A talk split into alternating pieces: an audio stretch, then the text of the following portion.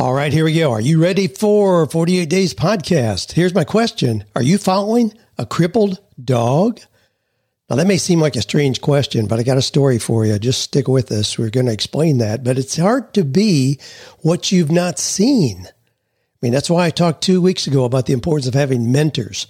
Failure is a learned behavior. We think what we've seen, what we're watching, is normal.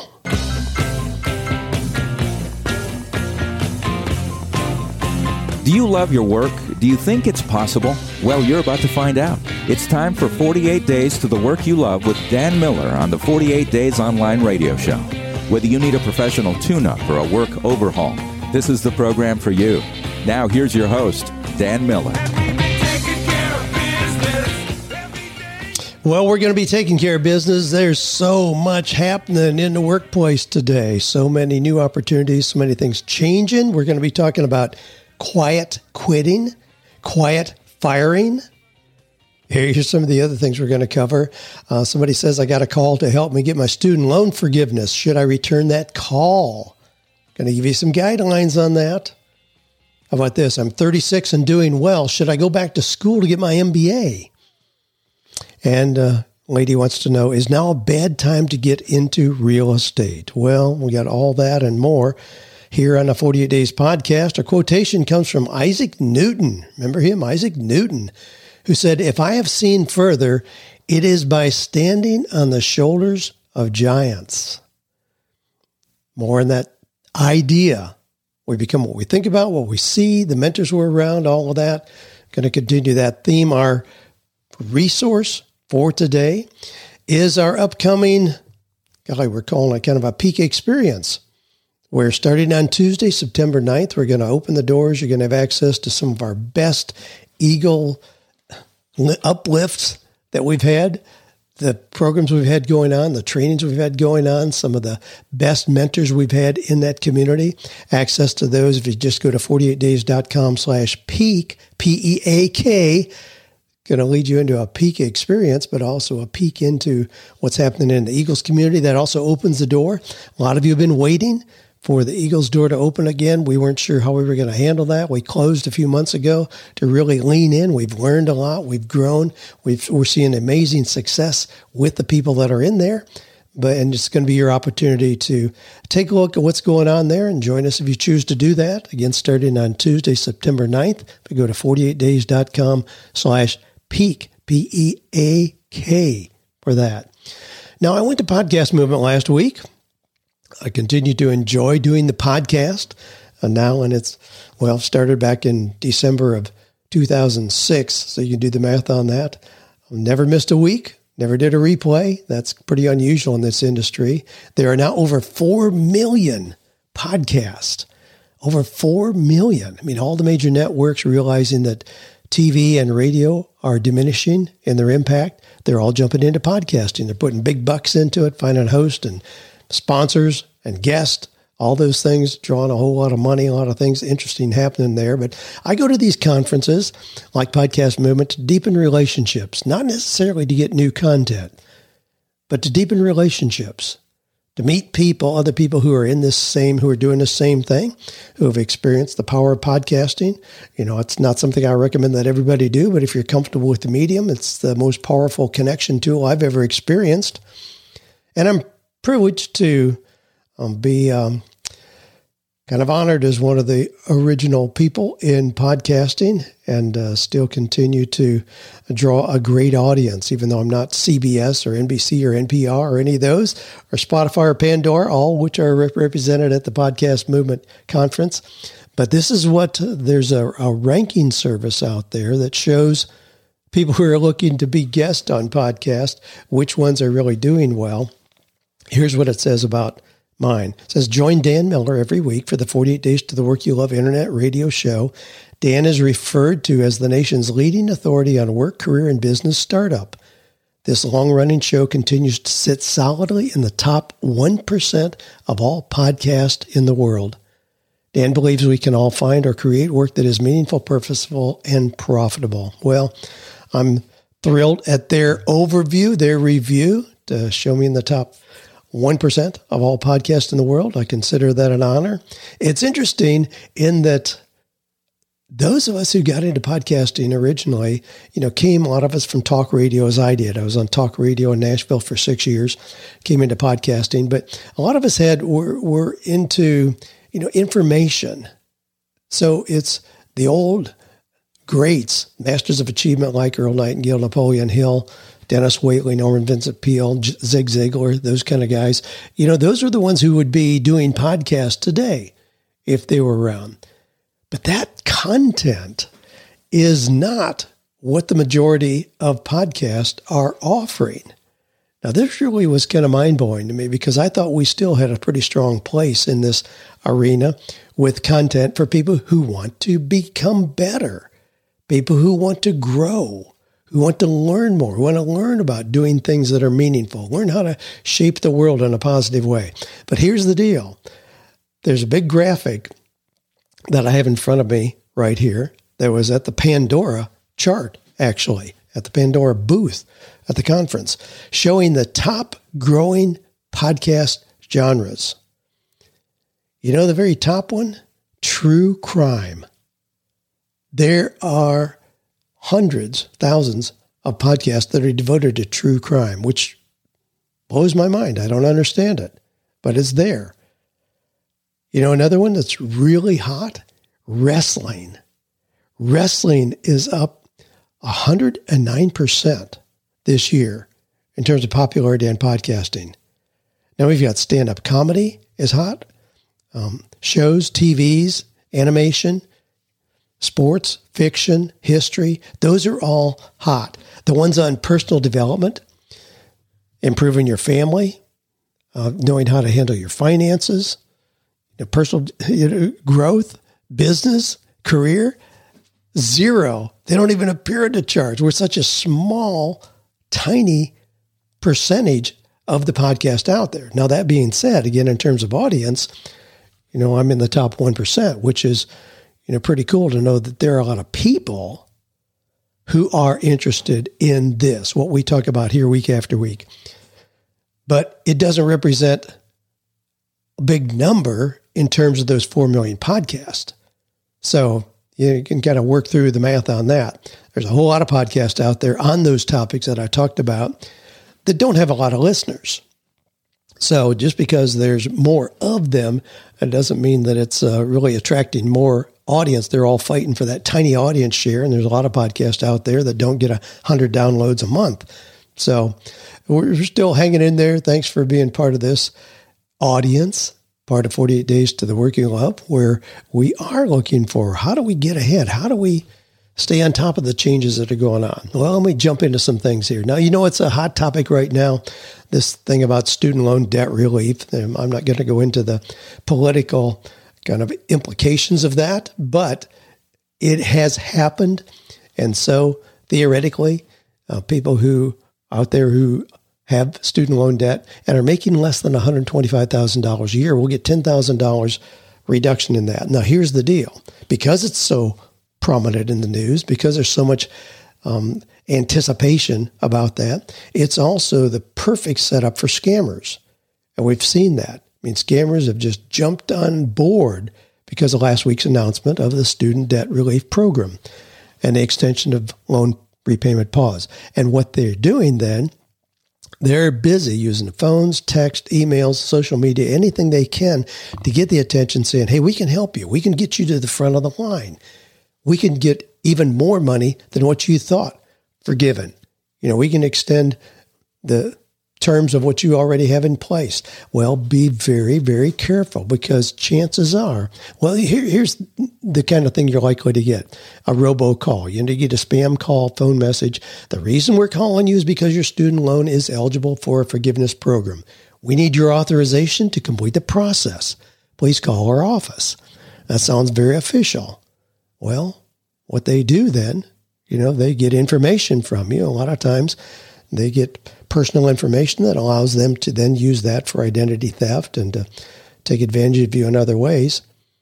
And they can't do what they're claiming they can do.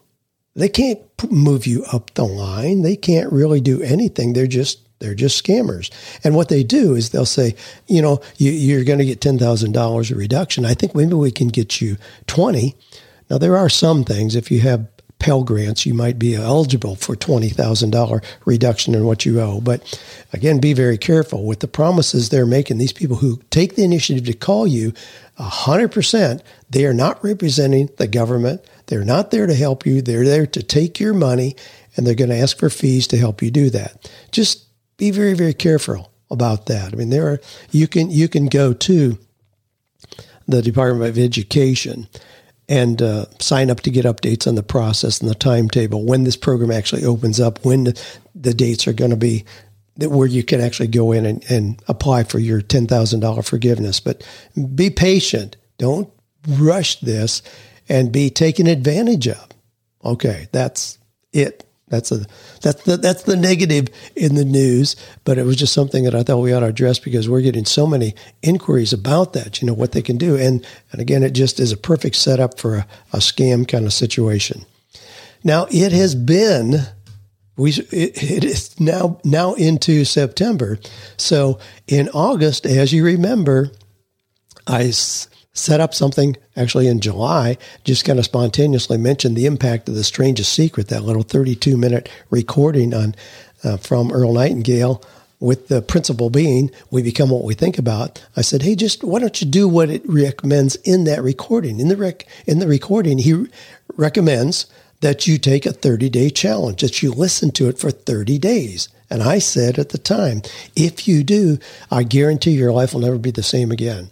Well, I didn't really think that through a lot. And I was blown away at the number of people that I heard from who said, Hey, I'm in. I'm in. I'm going to do that. Well, now we've passed August 30th. So it's been 30 days. And a whole lot of people said, I completed it. I actually did that. Now, here's how I view that. I, and I did it myself. I mean, uh, once people started telling me in July, gee, I'm going to do that, I'm going to do that, it, it kind of put the pressure on me, if I was encouraging people to do it, to do it myself. And frankly, I don't think I've ever done that before. I mean, the recording impacted me heavily when I was a, a kid, but I don't know that I actually listened to it 30 days in a row. Now, I did listen to it many, many times over the years since. But this probably was a first for me as well. And once committed, it's like uh, building a habit. I mean, once the decision was there, boom, it's going to happen. And did we travel during the month? Yes, we did. Was it inconvenient? You know, in hotels and airports to make sure that I listened to it every day? Yes, it was. But that's not going to stop us. Did we get unexpected visitors? Yes, we did. But every single day I listened to that. Now, here's the interesting thing. So the 30th was actually Tuesday, meaning then August having 31 days, there was one more day. I was so used to listening to it, I thought I'm going to miss it if I don't listen to it. So I listened to it again on Wednesday, day 31. And I'm not sure how many of those I'll continue, but uh, it, it is just so inspiring. I'm hearing from people who are extremely successful people who understood the principle of asking and I want to come back to that here in just a minute. But I, I think that listening to The Strangest Secret for 30 days, it's like an insurance policy against failure. You know what an insurance policy is? And you get an insurance policy for your house. You don't anticipate that it's ever going to get struck by lightning or get flooded, you know, or burn down or get destroyed in a hurricane or whatever. You don't anticipate. It's an insurance policy. But it's nice to know that it's there it gives you some security, some protection. That's how I view the strangest secret. And what I observed, the people that I heard from, I heard from a lot of people who were very, very successful. And they said, I'm going to do this. Those are the people who are saying, hey, things are great, but I want that insurance policy. So, whatever, wherever you are in that, again, I'm already getting stories in. Now, there, I said that I would uh, accept those stories but until September 5th. So, whenever you're listening to this, you got until the 5th to submit your story about having listened to it. However many days you did, that's fine. But I wanted to know, you know, how are you controlling your thinking to maintain positive thinking? You know, what shaped you to be the person you are today? What did you do to change the direction of your life at any point in history? I'm getting some really interesting stories in already. I'd love to hear yours. So I suggested that maybe you'd write between 800 and 1000 words that's not a hard line i'm not an english teacher you know i'm not your you're not a student here you're you're somebody who's growing and developing i want to hear it i don't care if it's 50 words or if it's 20000 you you tell me what you just in a way that helps you identify and clarify what happened to you but I'd love to hear some stories about the impact of the strangest secret or about that concept at least. So shoot your story into me. Again, you can shoot that into 48days.com slash ask Dan.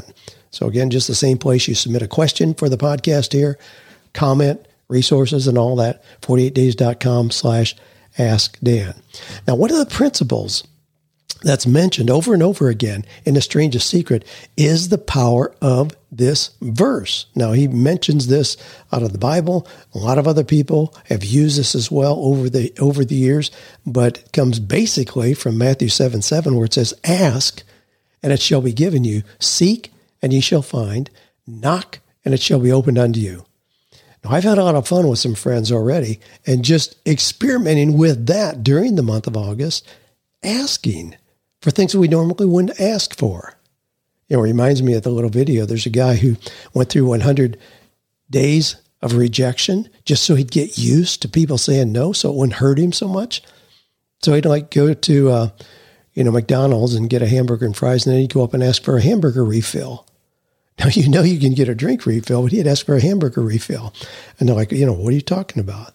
Well, he just asked. And it's amazing what he experienced over those 100 days. Things that you would normally think, well, the answer would obviously be no, when the answer turned out to be yes. So here, here's an example Richard Branson. You know, Richard, I, I, I just, uh, God, it's on my mind because I just watched one of the new episodes of Masterclass. So he's got a class on there on entrepreneurship, the things that he's done. Incidentally, the master, master class is something that I've been accessing a lot. And a lot of people I know are taking advantage of what's there. It's a way to learn from people who have been extremely successful.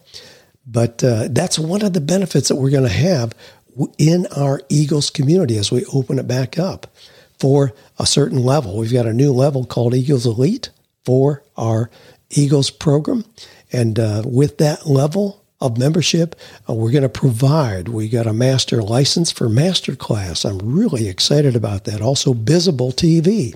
So we've got some things lined up where we know they add to people's personal growth, personal improvement, and we're delighted to add those in and offer those um, as part of the membership for the Eagles Elite program. Anyway, so Richard Branson. He tells a story on there about how years ago. Now, a lot of you may know that um, he owns Necker Island, one of the islands down the Virgin Islands. He owns that. You hear about that a lot. And a lot of parties happen there, events, conferences, and so on. But anyway, so he was just a young guy, actually 28 years old, and he called a real estate agent and told him he was thinking about buying an island down there in the Virgin Islands. Now, again, he was young. He had a very young business. And yeah, he sure, certainly wasn't experiencing the kind of financial success that he has today. But he just reached out to a real estate agent. They responded exactly as he hoped they would. They said they'd give him an airline ticket to come down, then they'd take him on a helicopter ride to show him some of the islands. Well, he asked for two because he wanted to take along his girlfriend. And he thought this would really impress her. And it did. So they flew down to the Virgin Islands. So just went down in the morning, came back that night, but went down and they saw Necker Island from the air. Now he says it's the most beautiful island he'd ever seen, 74 acres. And he asked how much they wanted for the island. They said $6 million. Now he thought that he could probably scrape together uh, maybe about $18,000. He said that's all the money he could possibly come up with. He, this is what he was thinking. But he made an offer of $100,000. Well, they're asking $6,000. He made an offer of $100,000. He was quickly evicted by the insulted owner. Actually, the real estate agent who took him there didn't even give him a ride back to the airport because he was so upset that he made that kind of ridiculous offer after he had flown him down there, paid for his airline ticket to come down there, two airline tickets to come down there. But the deal was Richard asked, and he kept asking. They took it off the market. No one else ever came to see the place. He kept in touch. He kept reaching out to the owner. And a year later, he bought that island for $180,000. That's pretty amazing just because he asked. And yes, the lady who flew down there with him became his wife, the mother of his children. They got married on the island. Now that island, well, it's it's course seen as a real hotspot at this point of private welcoming sanctuary. You can you can um, rent the whole island, everything that's there at this point, with the mansions and cabins and everything, for one hundred and seven thousand dollars a night. Well, but the the point is, he asked. He just asked and I'm finding people are surprised by what happens if they ask. Now, this is not meant to take advantage of anybody at all, but there are a lot of things that are resources that are available that we just simply don't ask for. And listening to, and of course, I listen to a lot of podcasts, uh, which I think is important. It's it's like if you're going to be an author, you better be reading a lot of books. That's the way you become a great author. I think if you're going to be a podcast host, you ought to listen to a lot of podcasts. And I consume a lot of podcasts. I looked at my feed this morning and counted I have 53 podcasts in my feed where I automatically get notified when they have a new episode. So I, I listened, I consume a lot of podcasting. But anyway, I heard in one of those just recently that it's kind of like having a um, having a wheelbarrow with a million dollars in it. Most of us reach in and take out a dollar. It's there, but we just reach in and take out a dollar. Just not sure what would happen if we really expected more. Well, that's a principle, again, we can kind of go from. Well, I want to include a couple questions here. And uh, one comes from Carly. Now, this is an interesting question in light of where we are right now. And again, listen to your question. I'm going to have you listen to the audio of this, and then we'll we'll dive into it. Hi, Dan. So it's taken me a while to figure out what I want to do with my life as far as the next career move. And finally, I think I have discovered that I am really interested in real estate. Um, I've worked in title and escrow for three years. My dad's a home inspector and has built homes, and I've really just kind of grown up around the industry for a long time. Well, I got all excited about jumping into and getting my license when I ran this by my pastor and some different people in my life. And got some really discouraging feedback just for the times that we're in, thinking that the real estate industry, what they've been telling me is the real estate industry is projected to not do very well. Um, do you have any suggestions for me? Should I move forward in this career, something that I finally think I'm excited about? Or should I go back to the drawing board and find something else that um, maybe would do better in the times that we are in? Although that is pretty hard to be able to project that, I think, in the times that we're in, because almost anything can be unstable. All right, Carly, thanks for your for your question. I love the way you set it up, and you really set up a couple of different options here. Should you follow your passion, follow your heart, follow your curiosity, or should you listen to other people's good advice and try to find something outside of yourself that would work? Well, you know where I'm going to go with that. My encouragement is going to be follow your curiosity. You know, there's there's a, a sequence that we see played out again and again and again.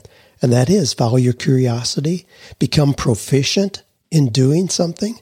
That builds your passion. From that, you can clarify your purpose, provide a promise to people, and get profit. That's a sequence that people move right through. So you're much better. I mean, you, you, you short circuit that if you just try to go to what can I promise people that'll make me money? And that's a real short circuited process for trying to find a way to spend your time and enjoy life. Now, even if, now you're, you're talking about something that's not, it's not odd. It's not unusual. And oh my goodness, when you talk about is now a good time, you have to realize in real, well, people ask me about my business, you know, how does the economy, I was on a TV show recently and they asked, you know, how does the economy ups and downs affect my business? And I said, well, I'm in kind of a strange business because if things are really poor in the economy, people are desperate for new options. So they're reaching out to me and what we have to offer. If things are really good, people realize I'm in the driver's seat. I'm not trapped. I have all kinds of options. I need to figure this out. So no matter if the economy is good or bad, my business does very well. Real estate is the same way. Here's what often happens. So if we're in a boom economy, everybody jumps into real estate. There's no barriers to entrance, and people go into that. It's an attractive kind of thing to do, and rightfully so. If things tighten up a little bit, a whole lot of people who are in real estate who never really researched it well, they were never really serious about it. They were just kind of professional visitors and driving people around in their cars and looking at pretty houses. They put their licenses into escrow. They say, oh, things are bad, so I'm going to pull back. So there's a whole lot fewer people who are in real estate, who really understand and are professional about it. Now, things are changing in real estate right now. We've seen this, what is probably somewhat of an artificial inflation in real estate prices. So everything has gone up dramatically. So people think, well, there's going to be a bubble, blah, blah, blah. It's still a really good time for sellers or for buyers. I mean, it's not a time, people are not stopping buying. I mean, in the community I live in, wow, I mean, there's some people decided they're going to cash out. Yeah, because prices are so extremely high. But if you want to live in this community, you need to be prepared to pay what the going rate is right now. And it's not likely to come down. So I think it's a wonderful time. Now, here's the thing from you in, in terms of exploring being a real estate agent. Wow, things have gone up. We're still working with pretty much agents expecting a 6% commission.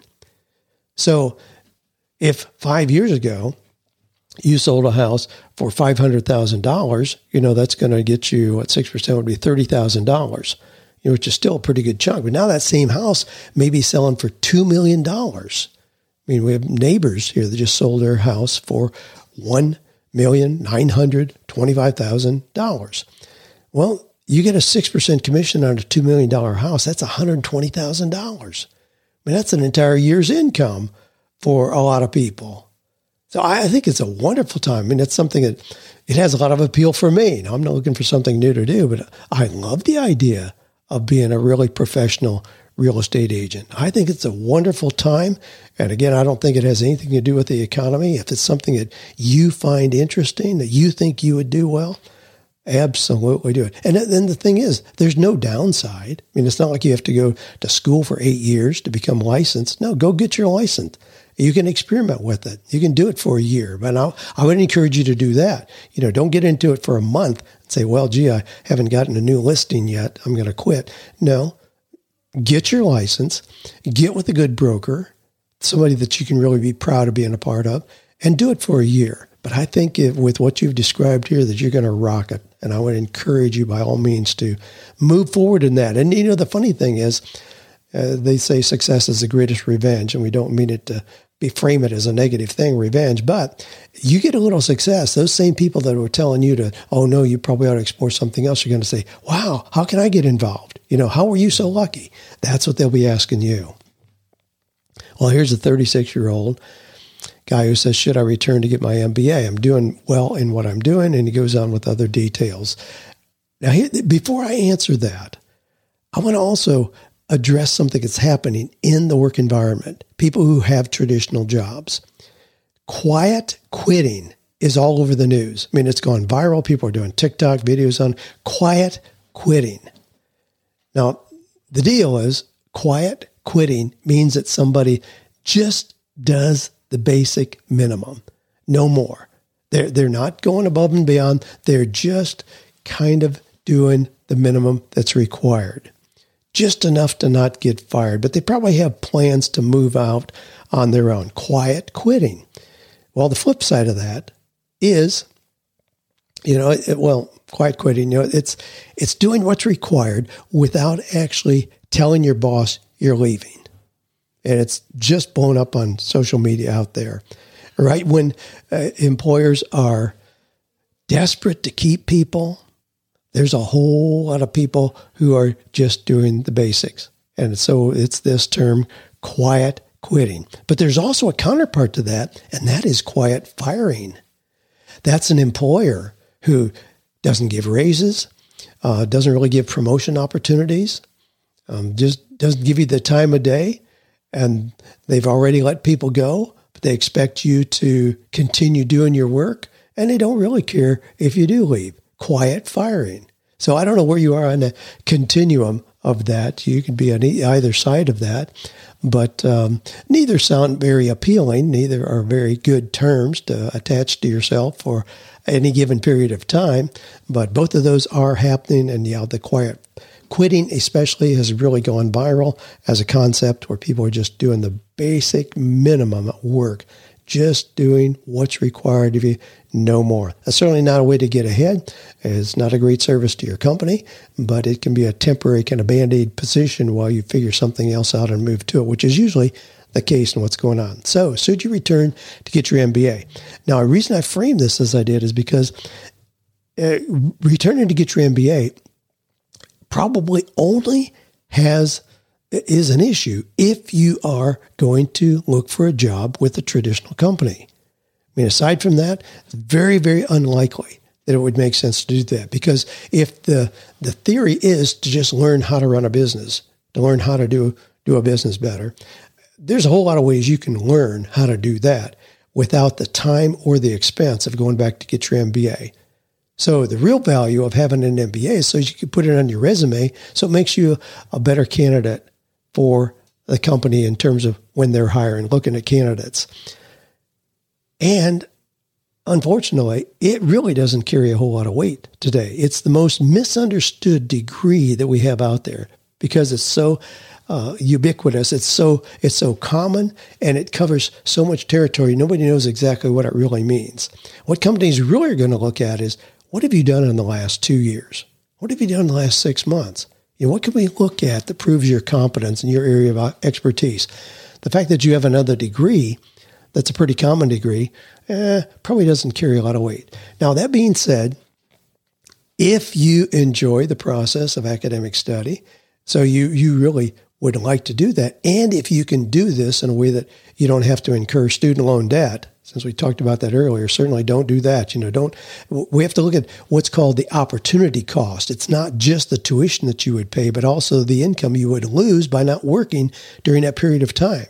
So if you stop working, um, $80,000 a year job for two years, that's $160,000. There you've lost an income, let alone then the tuition. If you you know, we're paying another $80,000 a year, another 160,000 there for tuition. That's a big, big opportunity cost. So don't go there. I mean, if you want to get an MBA, there are ways to do that. There, all, all the big schools are offering online programs for their MBAs at this point. You can go to Wharton. I mean, one of the best schools out there for an MBA, I suspect. And you can do a weekend program where maybe one weekend a month you actually go there for classes. Do that over a you know short period of time, and you got your MBA. So yeah, you can do it. But again, the only real long term reason is if you want to get a job. So the question is, it begins with where do you want to be three years from now? What do you want your life to look like three years from now? If that is getting a job with a major corporation, then perhaps it's justified. Outside of that, if you want to start your own business, no.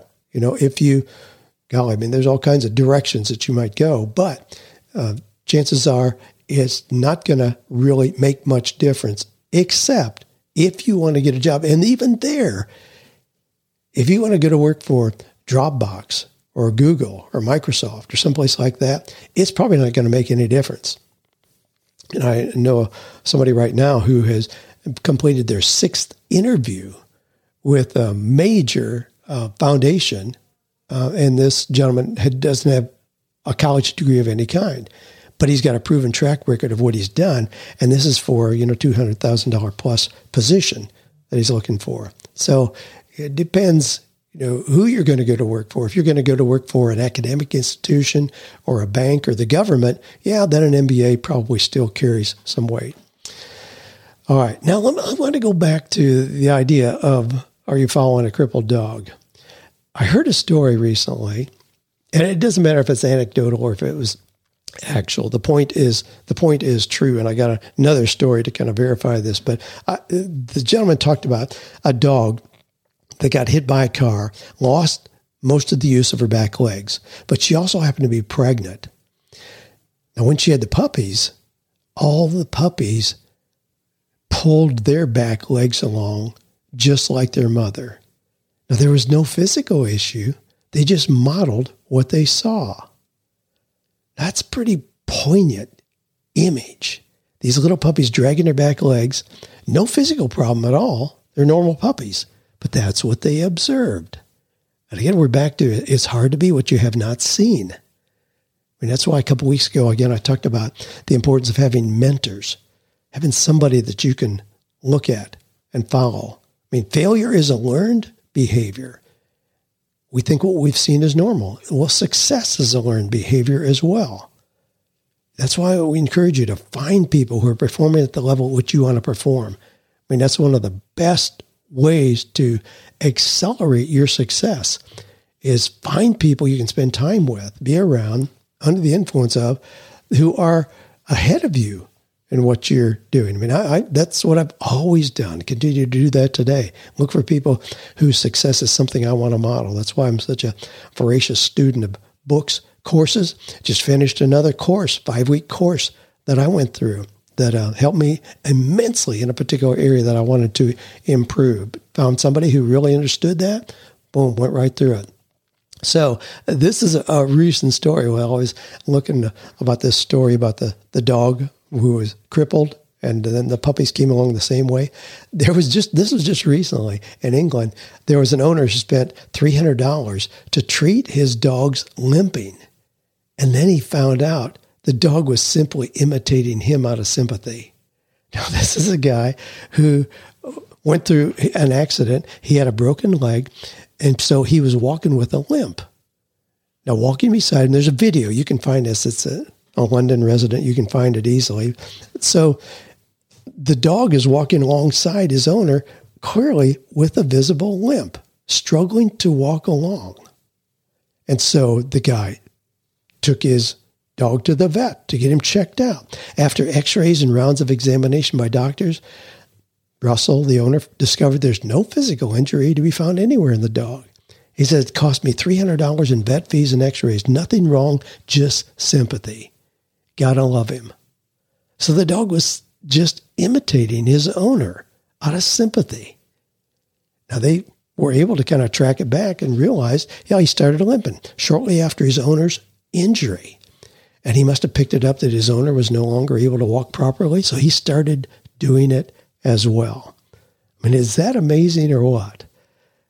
Does that ever emphasize the idea that we better be careful who we're watching, who we're modeling? We tend to take on their behaviors. I mean, we see it all the time. I mean, that's why kids, you know, start smoking or using drugs or using foul language. They're around others who are doing that. And it becomes tends to rub off.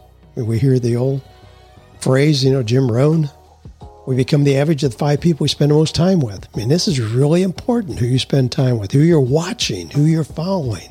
I want to find, I want to watch people who are doing well, who are doing admirable kind of things. I know you do too. Well, hey, I hope it's been encouraging. Uh, remember the the crippled dog. Don't be following a crippled dog. If you're following a crippled dog, wow, find somebody new to hang around, somebody to model, somebody to spend time with, somebody to work for, perhaps, if you need to do so. Well, hey, thanks for listening. Thanks for sending in your questions. Submit those questions to me, the questions, yeah, that, but also your responses to the strangest secret. I can't wait to see some of those. Be sharing some of those next week. I can't wait to be sharing some of those stories. And then I'm going to select two people to bring on the podcast here with me, interview, and talk a little bit about your experience, how you now are controlling your thinking and your thoughts so that you're moving the directions you want to. So again, submit those stories to 48days.com slash ask Dan. But thanks for listening here. Thanks for sending in your questions. Thanks for being open to growing, for being that powerful force, for making the world a better place. Again, I encourage you to share this episode. You know, maybe you got somebody you know is following a limping dog and you, you think they need a little encouragement to step out on their own and find a new model. You know, they'll thank you for it. Become known for your positivity, for offering hope and encouragement to others. And be that kind of person that other people expect to lift them up. Not somebody who's going to be complaining, whining, pointing fingers, blaming. No, that's not you. We aren't in that crowd. We're in a different crowd. We may be small in numbers. Maybe we can let those people listen to those other kind of podcasts, but we're here figuring out how to do better and how to serve others well. So stay committed to your belief that we can, without a shadow of a doubt, find or create work that is meaningful, purposeful, and profitable.